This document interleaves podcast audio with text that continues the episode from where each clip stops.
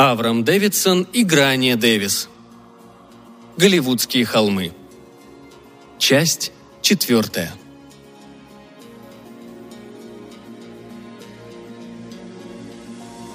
Большую часть следующего дня Дороти провела в эвкалиптовой роще, ныне ставшей жертвой градостроительного прогресса, и размышляла о своем положении. У нее не оставалось сомнений, что в ее кошмарных превращениях виноват тоник с сельдереем, в котором этот шарлатан Зонгапхонг Пхонг Ван Левенхоек развел свой гормональный экстракт.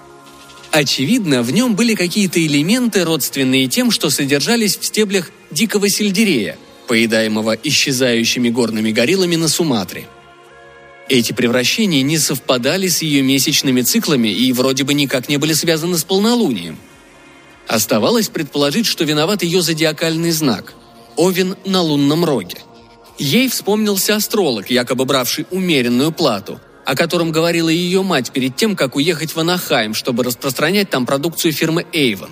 Такую версию выдвигал ее отец, хотя вполне могло быть, Дороти это только сейчас пришло в голову, что он просто скрывал от нее какое-то менее почтенное матушкино занятие. Ее мысли прервало внезапное появление другой гориллы, которая, казалось, была так же напугана встречей, как и Дороти – они долго стояли остолбенев и разглядывая друг друга. Может быть, это еще одна исчезающая горилла с гор Суматры? Или еще одна жертва тоника сельдерея? Нет, это было несомненно человеческое существо в изъеденном блохами костюме гориллы. В руках оно держало мешок из коричневой бумаги с какой-то бутылкой. «Послушай, птенчик, — сказала оно. Точнее, он, поскольку голос был хотя и невнятным, но бесспорно мужским. Когда-то в незапамятные времена, будучи известной звездой сцены и экрана, я не пил ничего, кроме лучших сортов Мадеры. Но теперь все это в прошлом. Вместе с импортными марочными винами приходится довольствоваться любой дрянью. Угощайся, друг. Его отекшая физиономия почти вплотную приблизилась к лицу Дороти, и она почувствовала, что это далеко не первая его выпивка за день. Бывшая известная звезда сцены и экрана быстренько свинтила колпачок с бутылки и задрала ее дном вверх, чтобы содержимое попало ей в рот. А затем также быстро спрятала бутылку в мешок, ибо закон запрещал распивать спиртные напитки в общественном месте, будь то даже эвкалиптовая роща, населенная бомжами. После этого, по-видимому, забыв о своем великодушном предложении, мужчина отвернулся от Дороти и, порывшись в шкуре, вытащил другую бутылку, поменьше. Жидкость в ней была прозрачная, и он, торопливо глотнув ее, сунул бутылку обратно в шерсть и опять приложился к бутылке из мешка, на этот раз надолго. Затем он вновь предложил дешевого вина Дороти, и пока она думала, как бы повежливее отказаться, произнес «Я хотел угостить из вежливости», Оставить было бы крайне невежливо. И тут же убрал бутылку. Речь незнакомца постепенно становилась все менее разборчивой, а когда он стал удаляться от нее по тропинке, его сильно пошатывало. Вероятно, прозрачная жидкость была водкой, подумала Дороти. Мужчина повернул к ней голову, слегка наклонив ее, что можно было расценить как приглашение следовать за ним. Дороти последовала. Все необычное нуждается в компании – и, не зная, чем бы еще заняться, она решила принять приглашение. Встречавшиеся прохожие, бросив на них взгляд, вслед им не оборачивались. Это все-таки был Голливуд, да к тому же знаменитая Гоуэр-стрит, известная посвященным под названием Галли. На улице толпилось такое количество мужчин в ковбойских костюмах, что непосвященные могли подумать, будто идет подготовка к ежегодному перегону скота в Додж-Сити – Толпа ковбоев всколыхнулась, по-видимому, подгоняемая криками стоящего на тротуаре темноволосого человека с покрасневшими глазами, на котором были выцветшие хлопчатобумажные брюки, заношенная рубашка цвета хаки и мокасины. «Узкоглазые мексиканцы бледнолицые, очистите каньон!» командовал человек, адресуясь в первую очередь группе воинов в боевой раскраске и перьях. «Оставьте запечатление индейских аборигенов фактическим индейским аборигенам. Тебе, к тебе обращаюсь я, Маркус Гарви Дудхит, претендующий под именем Марко Громопой. Ты будешь вешать мне макароны на уши, будто твоя папушка была полнокровной индейкой из племени Чироки, да?» МГ Дудхит, иначе Марка Громобой, надувшись, произнес. «Я тебе отвечу, Амос, пташка, да. Знай, что палки с камнями и стрелы с мушкетными ядрами могут повредить мои кости, а этнографические эпитеты относятся к тем, кто обзывается ими. Оставив позади индейские разборки, Дороти и ее пошатывающийся спутник столкнулись с молодым человеком воинственного вида, держащим плакат, на котором было написано «Съемщики так называемых научно-фантастических фильмов. Прекратите клеветническое изображение так называемых помешавшихся ученых. Наука – надежда человечества». 60-е еще не наступили, однако первые ласточки уже давали знать о себе. Потихоньку они добрались до территории с бараками, огороженной колючей проволокой и напоминавшей концентрационный лагерь. Косивший под обезьяну приятель Дороти, достав обе бутылки, опустошил их и выбросил. Затем он приблизился к проходной, впервые за все это время довольно правдоподобно изображая подпрыгивающую обезьянью походку. Навстречу ему вышел седовласый человек с лучезарной улыбкой на устах. «Просто не верю своим глазам!» «Доброе утро, мистер Бартлетт Босфорд!» — вскричал он. «А я не далее, как вчера, говорю своей старухе. А знаешь, рыбка, кого я встретил сегодня на студии? Она спрашивает, кого? А я отвечаю. А помнишь Барта Босфорта, который играл приятеля Греты Гарба? А потом еще взрослого красивого сына Мари Дресслер. А она говорит, ну, конечно. А чем он занимается сейчас?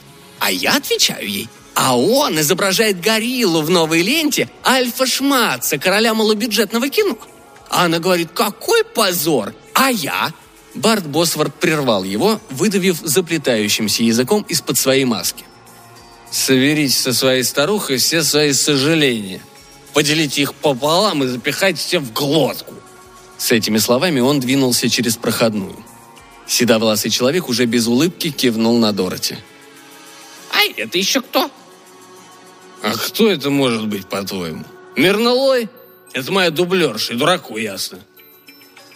Вахтер переключился на других посетителей, а две гориллы, миновав вывеску «Студия Альфреда Эммануэля Смит Шматца. Доступное развлечение за доступную цену», поплелись вглубь территории.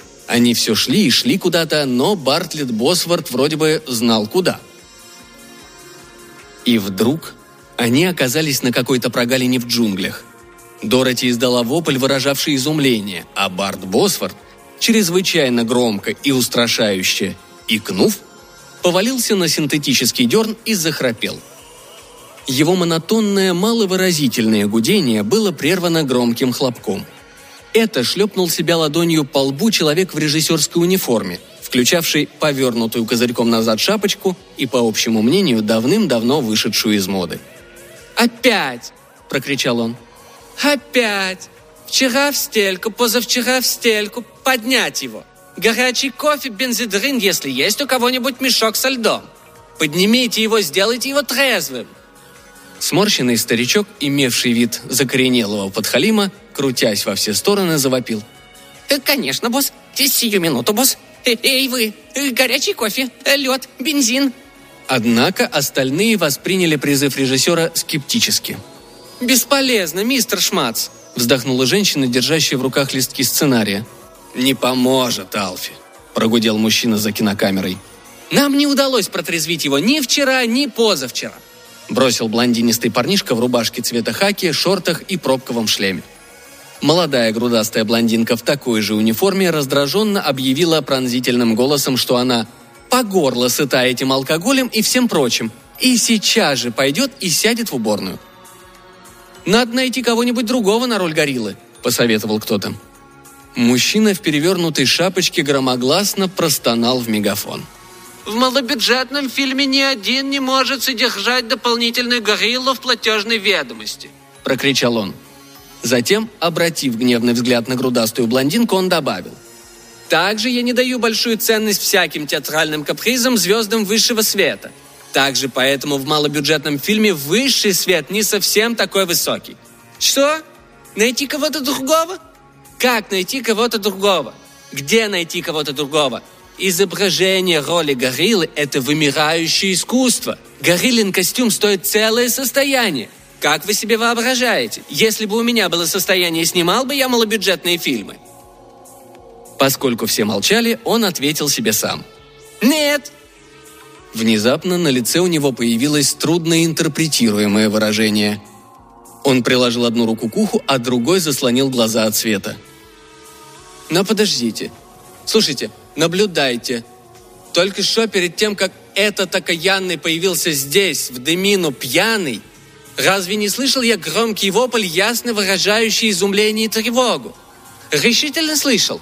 Окей, замечательно. Кто вопил?» Послышались голоса, отрицающие наличие каких-либо воплей. Все приложили руки к ушам и колбам. И очень скоро все указательные пальцы вытянулись в одном направлении. Дороти, поняв, что ее запеленговали, вышла из укрытия, застенчиво потупившись. Альфред Эммануэль Смит-Шмац или Алфи, тот самый, убрал руки от уха и лба и хлопнул в ладоши. «Доти!» — воскликнул он. «Не только избавила ты меня от этой Сандры, которая сплетница. Ранним утром сегодня я имел телефонный звонок от моего 13-летнего приемного сына, который зануда.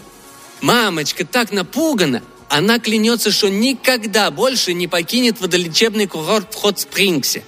А ты по-прежнему излучаешь сообразительные визги. И с выражением. У Бартлета Босворта никогда не было выражения в визгах. Такова планета этих звезд молчаливого кино. Писка не могут излучать, визг никогда. Ты быстро подвергаешься дрессировке, Доти? Да? Замечательно, даю тебе целых 60 секунд, чтобы выдрессировать эту сцену. Уже готово? Оу, ау, о, свет, камеры. Наезд на Доти великолепную леди Гориллу. Мотор, начали.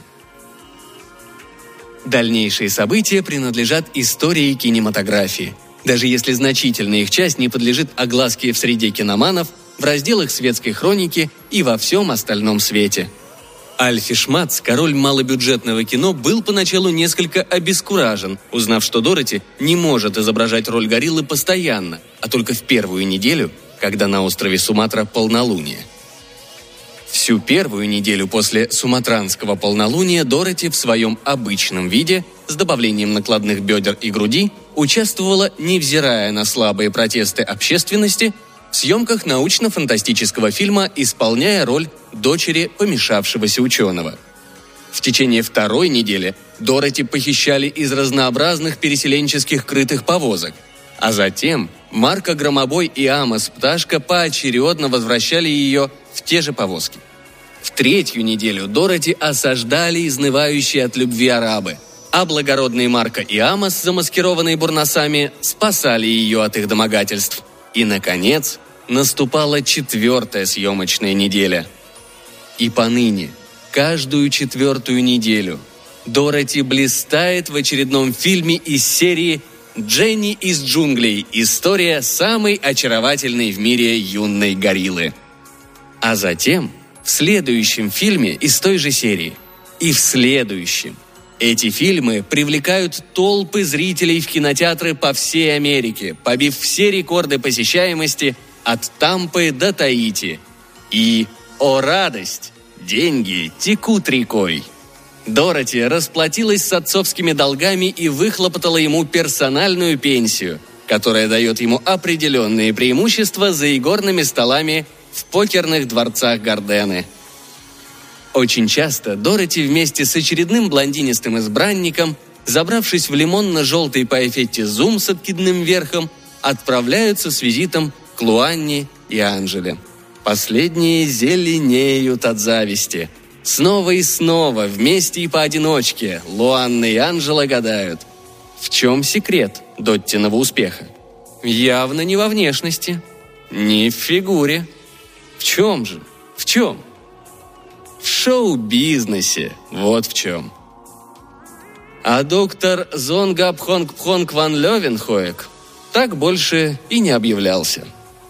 Так ему и надо.